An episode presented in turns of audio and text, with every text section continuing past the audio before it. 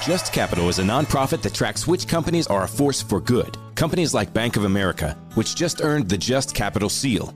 Bank of America is ranked number one for ongoing commitment to their workers with initiatives like Sharing Success, which awarded 97% of their teammates additional compensation, nearly all in stock. This is the program's seventh consecutive year, awarding more than $4.8 billion in total. Visit justcapital.com to learn how a just business is a better business. Furnished by Just Capital.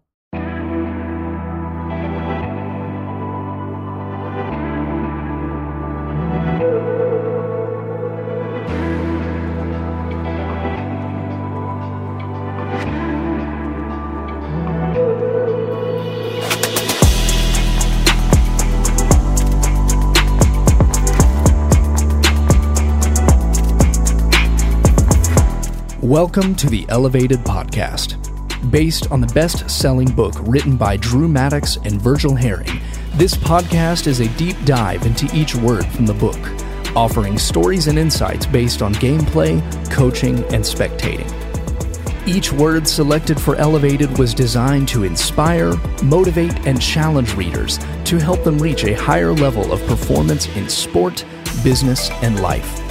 You can purchase your copy of Elevated on Amazon.com. Here are your hosts, Drew Maddox and Virgil Herring.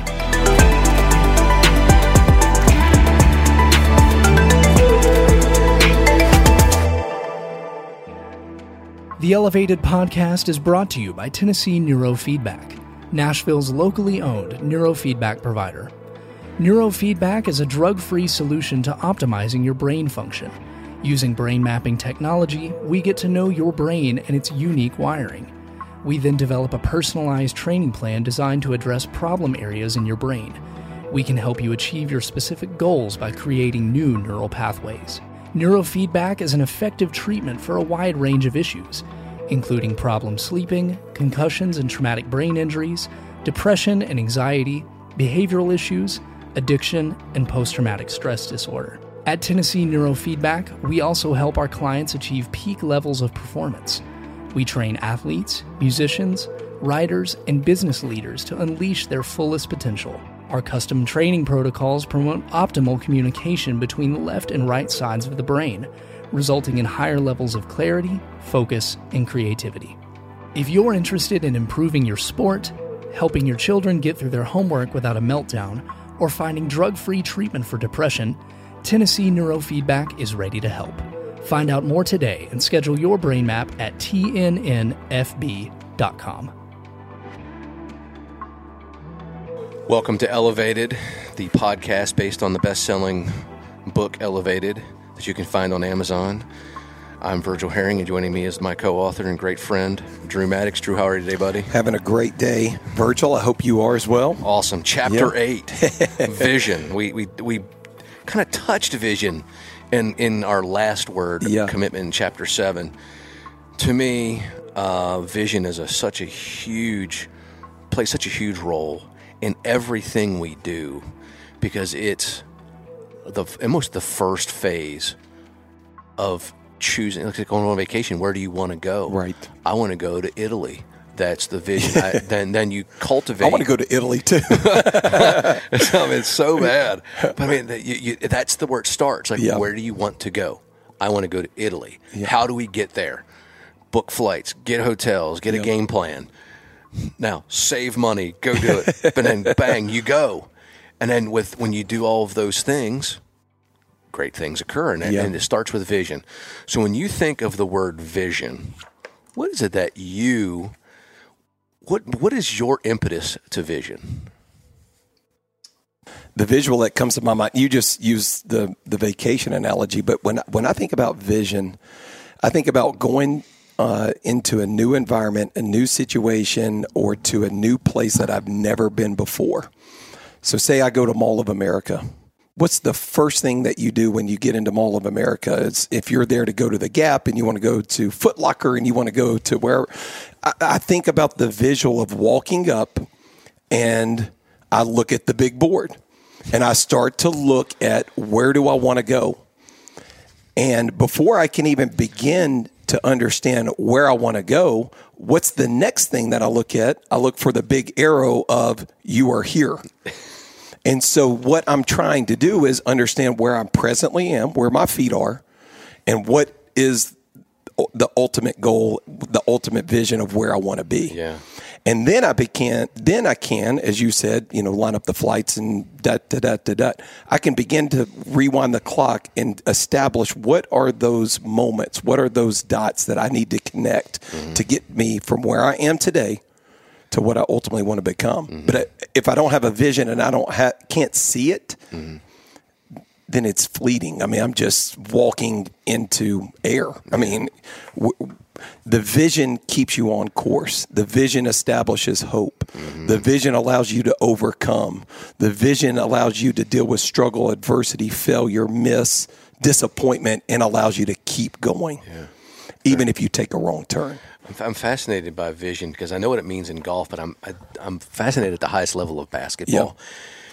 At night before a game or the day before a game, when you're visualizing, do you spend much time visualizing negative outcomes to learn how to overcome them? Are you visualizing going 0 for 7 in the first quarter or in the first half?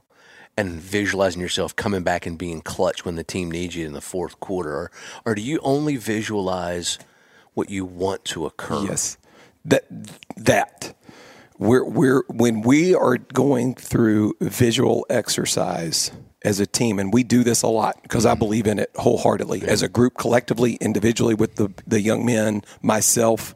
When I when I wake up in the day, it's a daily practice of what's my vision for the day. You know, praying, meditating, uh, thinking through what do I want the day to to look like. You know, what I hope for, kind of thing. But we're doing the same thing, but it's what we are trying to drive them to is positive. Yeah. Everything is positive reinforcement of the vision. We don't ever visualize or talk about prior to an event, a competition. We now we'll put you in in in moments of adversity and struggle and practice, but in terms of when we're in a in a learning environment, the locker room, the team room, we're only talking about the positive of what's it to become. Yeah. That's the way we approach it. Sure. Is it right? Is it wrong? I don't know. It's worked for us. Sure. In that we're trying to. It, it, it's like this. You know, the first thing um, I love teach at teaching shooting.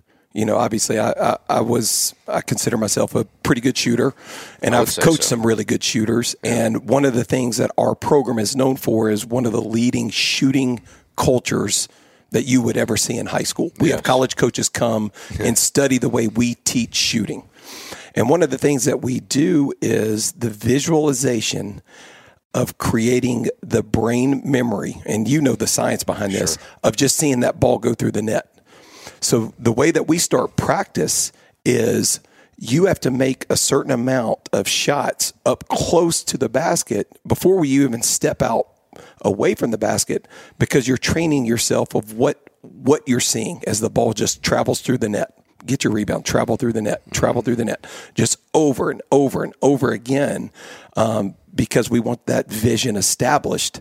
So as I do step back away from the basket, it's not a mechanical thing. It's a belief, it's a commitment, and it's a vision of seeing that thing go through the basket. Interesting. Because in, in golf, I believe that it's important because it's impossible to play a f- flawless Sure. round. That you see yourself play the all 18 holes in your mind, but you see yourself say, you know, I could hit this ball right on this hole because I can't afford to hit it left. There's water left. So if I hit it right and I'm over here behind this tree, I'm going to do this so that if you actually end up doing it, you're not overcome by the the shot that goes Sure. offline. Yeah. You're prepared Yeah. for that shot. Now, I'm not saying that any of my players visualize failing all 18 holes. Right. But they, they know there are certain holes that they have to be careful on. Yeah. So if they have to be careful on a certain hole, the uh, the outcome could be the exact opposite. Right. I can't go left, and I want to commit to hitting it down the fairway, but I might choose to make sure I don't hit it, make a double Go a little more right. and go a little more right. Yep. Now I'm over here behind this tree, Yeah. and now I have to kind of slice it around the Yeah. tree. If you've already visualized yourself doing that Yeah. and overcoming that, Yeah. you're not affected by it. Right. Another thing I find fascinating about vision Yeah. this is a pretty interesting story, and a great friend of mine Steven Yellin, who's probably, the, in my opinion, the greatest mental coach on understanding what your brain needs to do to play. And he's not an expert in, like a psychologist, on understanding how you need to overcome your failures Right. of the past or the traumas of the past. You, he's only about this is what happens in the brain when you do this. Hmm. He tells this story when Germany played Argentina in the the World Cup, and I believe that was in 14, it might be 2012. It was in South America. It was in Brazil. Okay. Argentina has the greatest player ever, maybe, in Lionel Messi. If not the greatest player ever, certainly the greatest player of our time. Yes. In South America, all of the pressure was on Argentina to hmm. win. The German coach sits down with the German team, who's they play very as German as you'd expect fine German engineering to do. They're Right. very precise. Just- yeah. it's almost like a mathematical breakdown how they play soccer. Okay. And he says to his team, "Y'all want to win the World Cup?" And like, yes, Of absolutely. then I, are you willing to accept the possibility that your very best game today could lose? Mm. And they're like, okay, yeah, oh yes. If you can accept the possibility that you could lose, then you have the freedom to play to win Wow. Because Argentina can't lose. They're playing not to lose. They can't lose. Yeah. We're in South America. We, you know, it's a Latin sport Yeah. essentially. You know, especially, and that's the sport in Yeah. Latin America. They have the greatest player either ever or in the world Yes. today. All of the pressure is on them, and they're not even thinking that losing is a possible outcome. Watch how much pressure they play with. Wow. And the, the and one of my favorite Oh, that's the, one of my greatest la- the last names. The German player was Schweinsteiger. We used to make fun of when I was on radio because it was just sounded like a great way to great way to get angry about something. But he he talked about he could see how tight they were playing because they could not not think about anything else other than winning, and they couldn't make a mistake. Where the Germans were like, "We're not well." We're going to win, Yeah. but we're going to win because we're playing free because Yeah. we're not supposed to win. yeah. Even though I don't know why they would think that they wouldn't, but the coach spun it in a way Wow. to take all the pressure off that. of them. So I guess that's what it's like playing Tiger or it's like playing Michael Jordan. Yeah. Is that if you feel like you need to play greater than you can, you can't play free. Yes. Wow. So the being able to visualize not just the great, Yeah. but being able to overcome the negative Hmm. as if it's not going to happen. Of course, it's going to happen. Right. How do you handle adversity is a, a vision of like a, a secondary vision. Yeah. Because it's easy to Pollyanna and think about what all the great things you want to do. Yes. But my, like one of my favorite lines of all time comes from Mike Tyson. And you posted it the Oh other day. yeah, that was so Yes. good. Everybody's got a plan to Mike, to Mike Tyson punching them in the face. you know, it's a great, it's a great place to be. But I mean, that's the thing is like all good plans get changed in the first face of adversity. Yeah. So, like to me, there is like that. Once again, I respect the heck out of your eye, like staying in the positive. Yeah. But in, in, in other ways, I wanted to hear what you had to say because I knew that Yeah. not every sport you can tie everything Right. parallel. Yeah. But in golf, I'm always thinking about, you know, we're going to have to deal with adversity. Yeah. In in this sport for Yeah. sure. And I thought that was a pretty powerful story. Yeah. Yeah. You know, I was thinking as you were just saying that, I remember being at um Middle Tennessee State University, 2012 in March. We're playing that Saturday for our first state championship. And what you just described, you could cut the tension in the room, right? I mean, 15, 18 year old kids playing for a state championship, a lot of fear, a lot of nerves, a lot of anxieties in that. And one of the things I had always thought about, um, you know, before being in that moment, which ties back to my senior year at Goodpasture, where we lost the state championship because of what you just described. The fear was so paralyzing.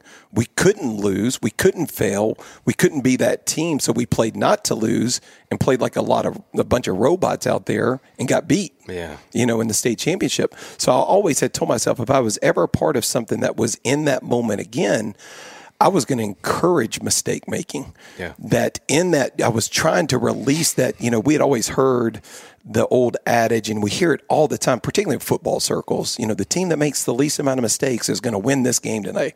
Well, no, I, I was like, screw that. The team that makes the most mistakes is the team really that is playing the most free. Yes. And the team that plays the most free is the team that's going to play the most normal. And if we're playing under normal conditions, there's no way that team can beat our team. That's right. And so that's what I was trying to get them to do. And we always talk about in big games, and we've been blessed. We've won some huge games, monumental, I mean, fun games where we were outmatched or we were the favorite. Either way. Mm-hmm. And we always talk about, and it goes back to that Mike Tyson quote, though, in those big moments, the team that can throw that first punch and they have that freedom of moment, that, that just this force where you can just tell they're not tight, they're not scared by the moment, the moment's not too big, they've embraced it. It's amazing when that other team gets on their heels in those big moments, they mm-hmm. can never recover. That's right.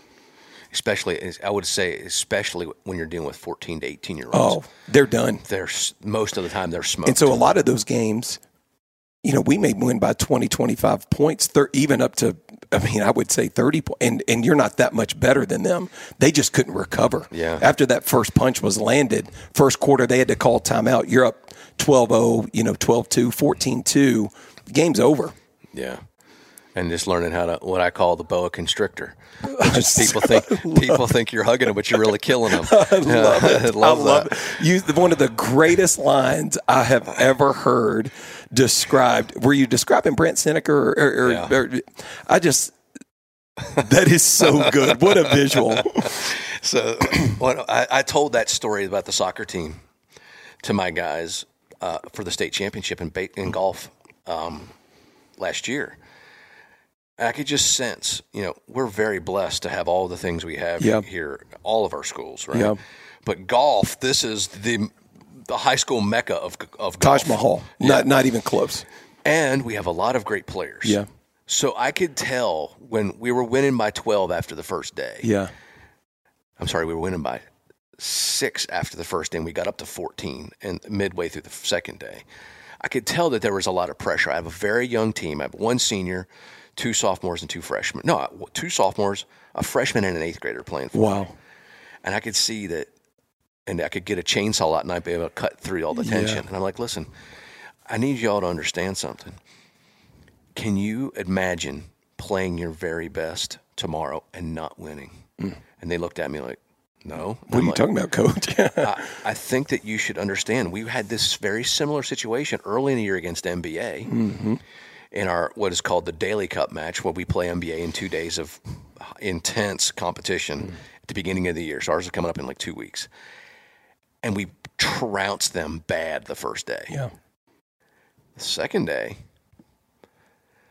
they came back and they had us on the ropes. We had to go into a playoff to beat them. Wow. I said, Do you think for a second that you're not going to get the greatest rounds of golf from MBA? Of course you are. Yeah. And we are the target of so many. Right. You have to be willing to accept that your very best tomorrow might not be okay, might, might not win, but that Yeah. won't make you a failure. The most important thing to understand is that if you give me your best and we don't win, you didn't lose. MBA or whoever else would they would- won. They won. Mm-hmm. We cannot afford to do anything else other than this statement. We are going to shake the hands of people that beat us.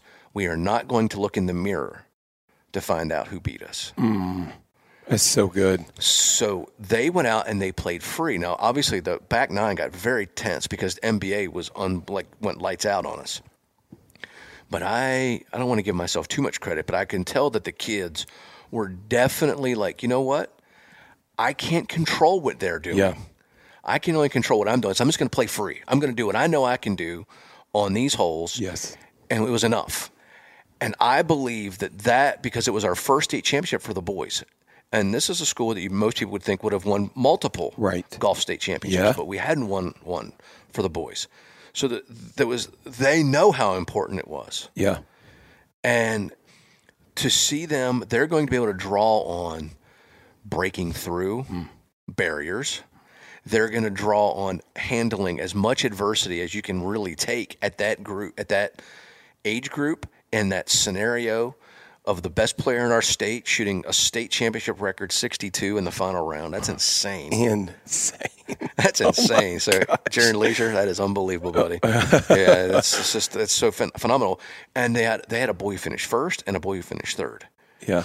And we had all five of our guys finish in the top 12. Gotcha. So Okay. the difference is that we didn't have all of our guys played very steady and very good, and they had two stalwart performances, and we won because we played. We, we didn't make any. We hardly made any mistakes. Yeah.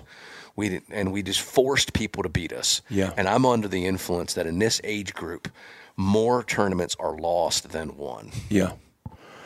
What what is? I mean, you just said I, I'm, I'm going to use it ten times over. I mean, I, we are going to shake the hands of somebody that beats us, but we're not going to look in the mirror and say, "Oh, ultimately, we beat ourselves because of this factor or that factor. That's right. What a beautiful statement that I will I will steal and plagiarize. I'll, I may give you credit. just, once. Just, uh, just put it on. But I, I'm always fascinated at how great leaders, coaches, you know, handle those moments of you know whether you're competing for a championship or you know whatever it may. It, it doesn't matter. I mean, if you're Jeff Bezos and you're at Amazon and we're trying to create the next version of what this looks like and how do I convince my team, you know, that we have what it takes essentially and um, you know, not to be worried about Google coming up from behind or whatever it mm-hmm. may be. Like, no, we're just trying to do the next right thing that has been created as a vision for us to walk into. Yeah. I find myself I have a pattern when I'm when I'm public speaking, when I'm coaching, when I'm leading, which is I do my podcast on the verge like this, Yeah. which is I bring you up, I take you down so that you can see how high we're going to go. Hmm. You know, so I want to like in my on the verge. I'm like, Drew, what made you great? Hmm. Talk to me about what, all the things that make you great. Talk to me about something that was so bad Yeah. that you didn't know that you could overcome it. Yeah. And now that you've seen how how low you can go, Yeah. and how you pulled yourself out of that, let's go back and talk about how high we're Yeah. going to get again. Yeah. And when you can see, like, wow, he, I, I know where I want to go. Yep. I know that my very best efforts could not work out. And I've done enough things in my life to pull myself back out of this that I know that I can get to the top of the mountain. Yeah. Even if I have to go down a valley to get there, Yeah. I can get to the top because I have struggled and I have failed and I have done things that didn't turn out the way I wanted to and I persevered through it and got better for tomorrow. Yeah. And that is like that is my vision. Yeah. When I visualize myself doing my podcast, coaching the team, public speaking, I take people up the coaster. It's like a roller coaster ride. Mm. Yeah. The roller coaster ride starts, you're sitting flat, and you hear the ching, ching, ching, ching, ching, ching, ching. It takes you up the hill. Yeah. Then the last car lets go that that uh, chain, straight downhill. Yeah. And and when it's going downhill, it's always going faster than the Yes. ascension up. Yes. But then at the end, the roller coaster reaches its final low and then slows down by coming back up the hill. Yeah. And it's over, and you've achieved Mm. your dream, which is to get through the super duper looper or whatever, whatever the roller coaster is. You've made it through that. Yeah. So the roller coaster analogy is very poignant in my life and how I how I coach, public speak, and lead, which Yeah. is we have to keep the the vision of what we want, but we have to know that there's a possibility that it won't go perfect, and we have to know that we have the ability to pull ourselves out of that. Yeah.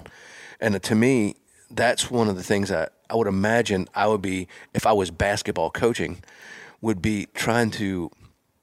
That's how I would be passing it on. Is There's a chance that we might we might go cold from three Yeah. at some point in this game. Yeah. And it, when that happens, this is how we're going to attack that. That's right. And then they're like, oh, okay, our threes aren't going in. How well are we rebounding? Yeah. How are we boxing out? Right.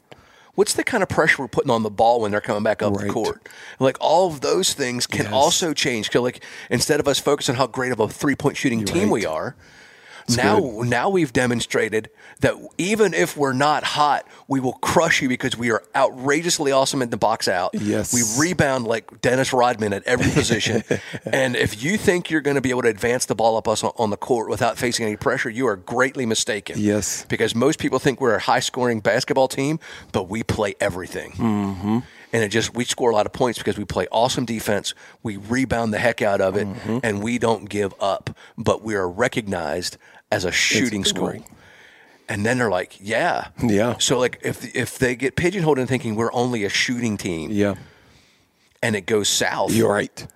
now like what do we hang our head on? Right. And to me, like the first team I think of, and that is when um, Pitino coached Providence, and he had Billy Donovan and Hmm. All those guys. They were shooting threes. Yeah.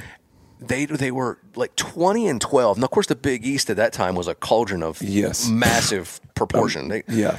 but they didn't rebound well, and they didn't play defense as great as other Pitino teams later would. Hmm. Um, and then the obviously, the, in my opinion, the pinnacle of that is Loyola Marymount in in the '90s, Right. Where they score 150 points and lose, Yeah. you know, to UNLV, Yeah. because they couldn't play any defense. So their whole point was they were going to outscore you. Yeah. Hey, go ahead. Yeah. Shoot. Yeah, whatever. you know, and obviously they had one, they had two of the greatest players and at the time Hank Gathers and Bo Kimble. Yeah. But what was really fascinating about them is that much like you've talked about in multiple podcasts here, when you're playing for something bigger than yourself, bizarre things occur. Yeah. So when Hank Gathers died That's right. unexpectedly on the basketball court, all of a sudden Loyola Marymount became a very different basketball team. And they got into the, the Elite Eight Yeah. without essentially the best player in basketball. Yeah. He was Yeah. leading scorer and leading rebounder in the NCAA. They changed their identity Mm. because they were playing for Hank. Mm-hmm.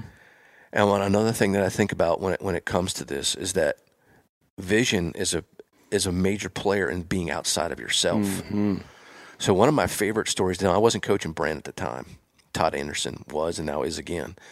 But when Brandt won the FedEx Cup, Todd's son on the Monday prior was in a serious car accident hmm. and nearly died. Mm-hmm. And it, it was in Atlanta at the time, actually. So Brandt went to see him at the hospital every morning before he played. Hmm. Brandt Snedeker is very dangerous when he's playing for something bigger than himself. Hmm. He's that kind of guy. Mm-hmm. His heart gets full of stuff like hmm. that. So, a couple of his victories were over very challenging, sad things. He won his second PGA Tour event after the legendary Vanderbilt golf coach Mason Rudolph passed away. So he played. He shot 63 in the final round the day after he found out that Mason passed away. Mm. He wins the FedEx Cup, and he had never won from in front before. He had always won from behind. He wasn't playing as Brandt Snedeker. He was playing for Todd's son, representing himself. Wow. And it was the greatest golf I'd ever seen him play. And I would tell him that to his face that I wasn't coaching you when you played the best golf I've ever seen you play. Yeah. And I'm very proud of you. Yeah. Because you demonstrated something bigger than Brandt Snedeker. Mm. And there's a lot to be taken from that. And he, I know that he wasn't purposeful at the time visualizing, Yeah. but he played with a visualization that he was going to be the best version of, and he was going to persevere and be tough through this challenging moment because he knew that he had to demonstrate it for that boy who was clinging to life by a thread. Yeah. And if he could, if he could just demonstrate and then show up Yeah. and hold his hand every morning, saying, "Hey, man, you can do it," and I, and you're, and he was like, "You're helping me, Yeah. because your strength is making me tougher on the golf Yeah. course." Those kind of visualizations, Yeah. and how you, I hate using the word trick yourself, Yeah. but when you can trick your mind Mm. into not letting it go down negative rabbit holes Mm-hmm. and focus on being tougher than you've ever been, more Mm. resilient than you've ever been, that's where vision is bigger than just the first picture. Yeah. It's also the last picture Yeah. that you're buying. You know, it's one of the reasons why I love watching the great golfers play in the Ryder Cup Oh, yeah. because of what you're describing. All of a sudden, I'm hooked into something bigger. It's why I love thinking about, you know, the dream team in 92 coming together or when the greats of our generation, LeBron and KD and these guys now representing the country, the paradigm shifts. It's not about their free agency, their contract value, you know, their long-term deal, forming a super team, winning all of that is out the window. And it is all about this bigger vision that I'm a part of that has gotten me outside of myself. Yeah. And I, I, guess my, you know, I was thinking about because I, I, tell the story in the book about my personal journey of at age five because my dad and my granddad had played basketball at Vanderbilt. Yeah, I wanted to play basketball at Vanderbilt. I wanted to be, you know, because that was kind of passed down, and so at age five, in kindergarten in Miss Sandy's class at Nannie Berry Elementary. What do you want to be when you grow up? Kind of exercises that we do with kindergartners. I drove, I drew myself in a Vanderbilt uniform. Oh, how and that? that's what I wanted to do when I grew up. And so my entire life in my bedroom on the on the mirror was this picture. I always had it up because it drove me every day. When I looked in the mirror, I looked at that vision of what I wanted to become. Mm-hmm. And so, one of the great stories I tell is the very first game I ran out on the court at Memorial Gym, my mom bro- brought that picture. And because now that dream, that vision had become a reality, I'm on the court wearing 45. She ripped the picture up because now the dream was the reality that I was currently living. That's so beautiful. So my question though is this because I've thought about this in my own life because I was like, okay, do we or how do we or I don't even know how to phrase the question, but do sometimes we limit ourselves because the level of the vision may not be as high as what we could possibly achieve? Meaning, what if I would have drawn myself in an Atlanta Hawks uniform or a Golden State Warrior uniform, you know, does that vision even take you to a higher place? Mm-hmm. Because I fulfilled the vision. So then at that point, was I okay? Yeah. That was fulfilling. Mm-hmm. I mean, it was what I wanted to do. It was an amazing experience.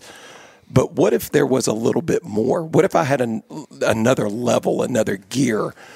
But my vision limited that in a in a way. I don't know. I'm just it's a different way to look at vision. Sure. That sometimes we cast limits on our own selves and the ceiling is much less than what we even have capacity to go and achieve. Well, that's a that's a really interesting question because it has so many layers to it. Yeah. One is I would say that I believe that if you had put yourself in a Boston Celtics uniform, you would have ended up playing for the Boston Celtics. Mm. But when you made that dream, that was a pretty big dream. It was a huge dream. Yeah. Because, I mean, you're breaking the math in terms of numbers. No doubt about it. So, first thing I would I would tell you is are you asking me that question because in some ways you look back on it and feel like you've failed yourself by not setting the bar high enough? That's what I'm almost like I'm sitting on your couch and you're my counselor right here, and I'm asking. Like I, I don't want to look back and have regret. I mm-hmm. guess you know if we're if we're trying to encourage the people, mm-hmm. one person or however many people would listen to this podcast, mm-hmm. you know, Virgil, Drew, coach me up. How do I know how high or low that vision should be for myself? Okay, so one thing that you didn't do is you didn't put yourself in a position to have imposter syndrome, which was to put yourself out there to be a, a Boston Celtic or a, a Los Angeles Laker. And then as you get close to it, you don't know that you're deserving of it, right. and you sabotage yourself. It's a very common mm. uh, problem, okay? I would be trying to first help you remember that you are very, very far from failing and to help you understand that you're a spiritual guy, mm. just like me. Just because you didn't play in the NBA doesn't mean that you're not more valuable as a coach than you would have been as a role model in a very unique role model scenario, which people might not get a chance to know who you really are, but they watch you play basketball and they love the way you play. Right.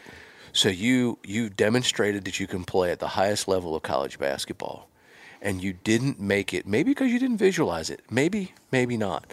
But at the end of the day, you took what you probably feel as not making it in the NBA. And you took that energy and you then refocused it into another area that you raised your bar, your law of attraction, the secret, you know, you raised your Yes. your bar as a coach. And maybe, maybe what you're doing is that you're going to somewhere along the line impact a player of equal talent as you and steer their vision higher because you sacrificed mm.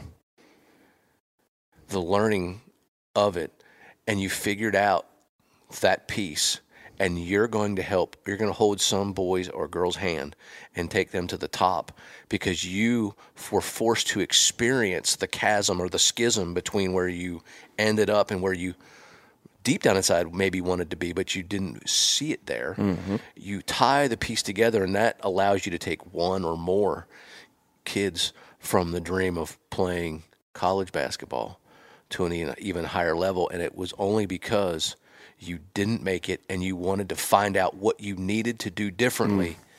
And that's what I think you coach right now. Mm. I think you coach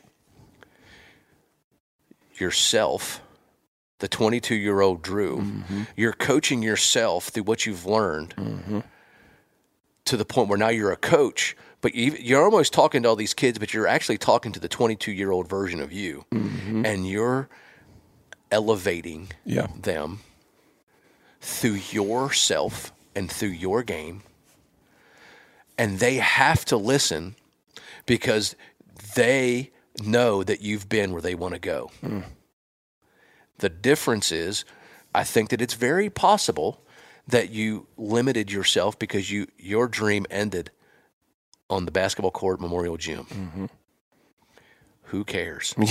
okay, because at the end of the day, I never did that, and I love basketball. No. And you might be serving a greater purpose to the world Amen. as what you're going through hmm. by not making the NBA, Yeah. but figuring out like if I shot a little bit better, if I played a little bit better defense, if we could scheme a little bit differently to really tax this superstar player that's better than all of our players, mm-hmm. how can we make him uncomfortable? All those things that you're mm. learning as a coach, you're actually learning because you already know how to be Drew Maddox, mm-hmm. but you didn't know how to be the Drew Maddox that would play for the Celtics.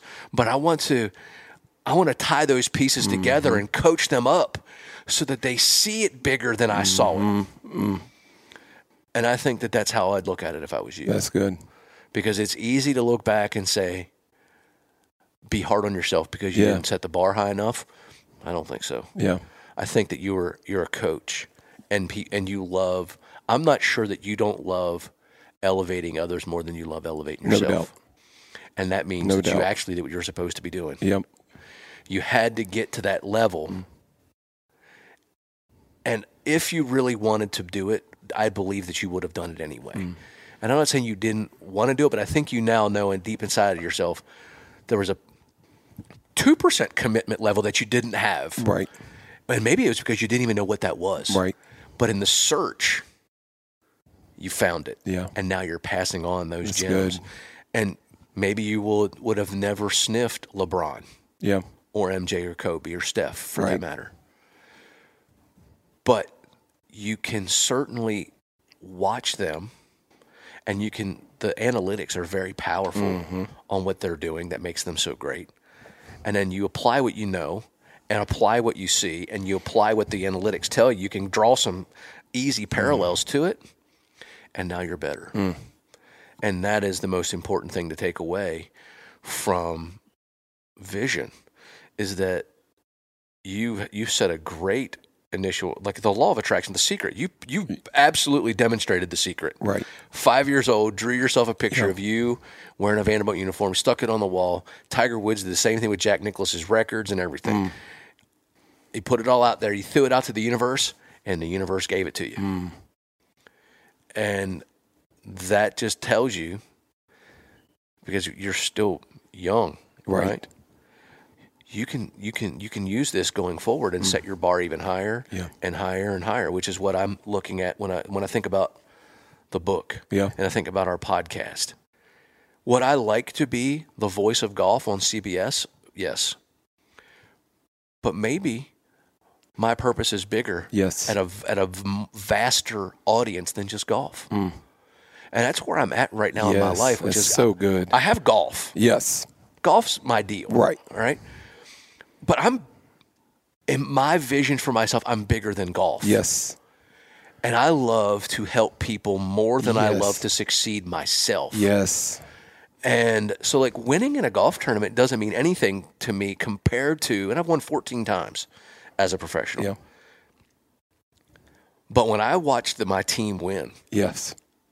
I was more doubt. excited No doubt. about them winning than I ever was about any time I ever won. No doubt. And that is the sign that you're a coach. Yeah.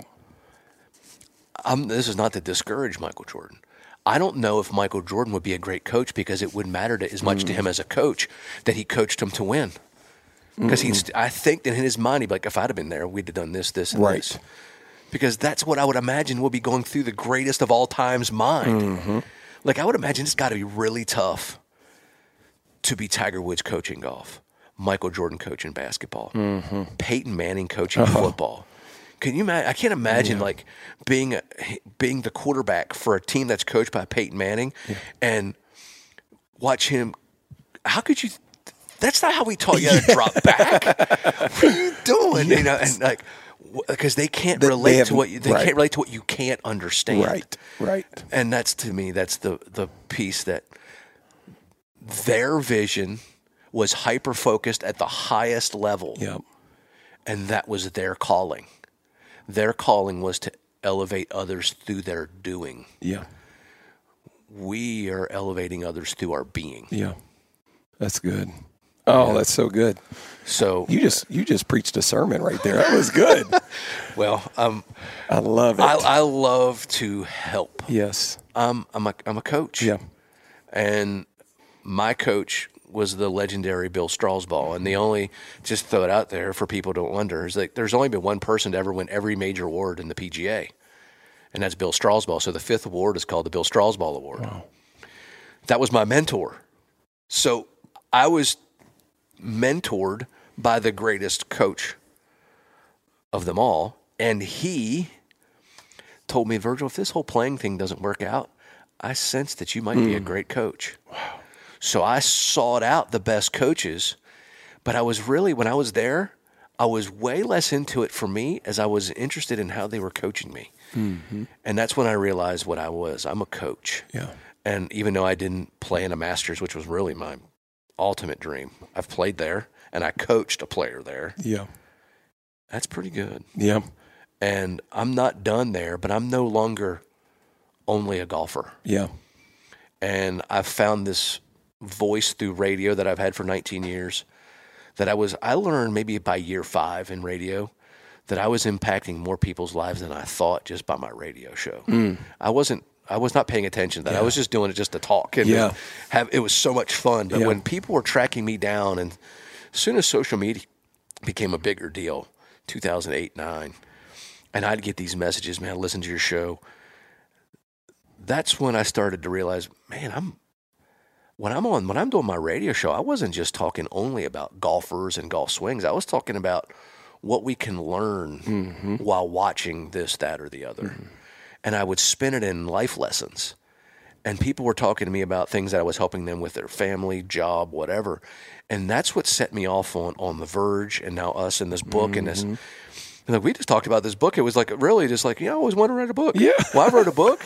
It's not that hard. Well, I don't really know when to even start. Well, let's do it together. that's, that's all. And then here we are. And here we are. So Oh, at the end of the day, there's a vision. There's a vision. It started with a vision. That's right. And at the end of the day, I believe that the most important thing is to remember you can set a new vision every day. Mm-hmm. We don't have to have one, it doesn't have to be singular. You can have multiple layers of visions, Mm-hmm. visualization. And I think the more vision you have, the more enriched and abundant your life is. Amen. Well, that is Vision, Chapter 8. Stay tuned next week for Chapter 9 as we delve in to more Elevated. You can check out Elevated uh, at Amazon.com, and you will find this podcast on iTunes and many other broadband accesses. Have a great day.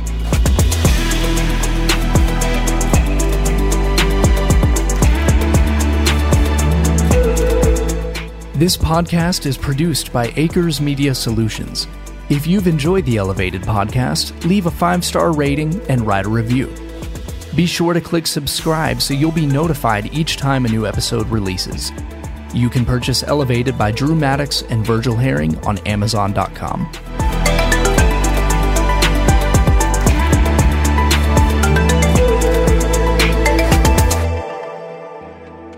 The Elevated podcast is brought to you by Tennessee Neurofeedback, Nashville's locally owned neurofeedback provider. Neurofeedback is a drug free method of optimizing your brain function. Using brain mapping technology and personalized training plans, we help you achieve your goals by creating new neural pathways.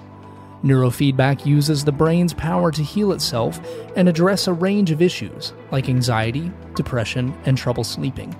We help clients achieve peak levels of performance in athletics, music, and business. Whether you're an athlete seeking to maximize your potential or a parent searching for alternatives to medication for your child, Tennessee Neurofeedback is here to help. Schedule a brain map today at tnnfb.com.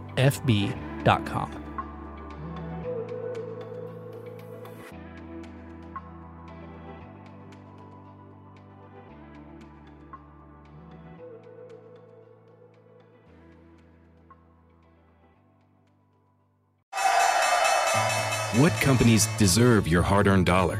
Which would you want to work for? How can you know if they share your values? Just ask us.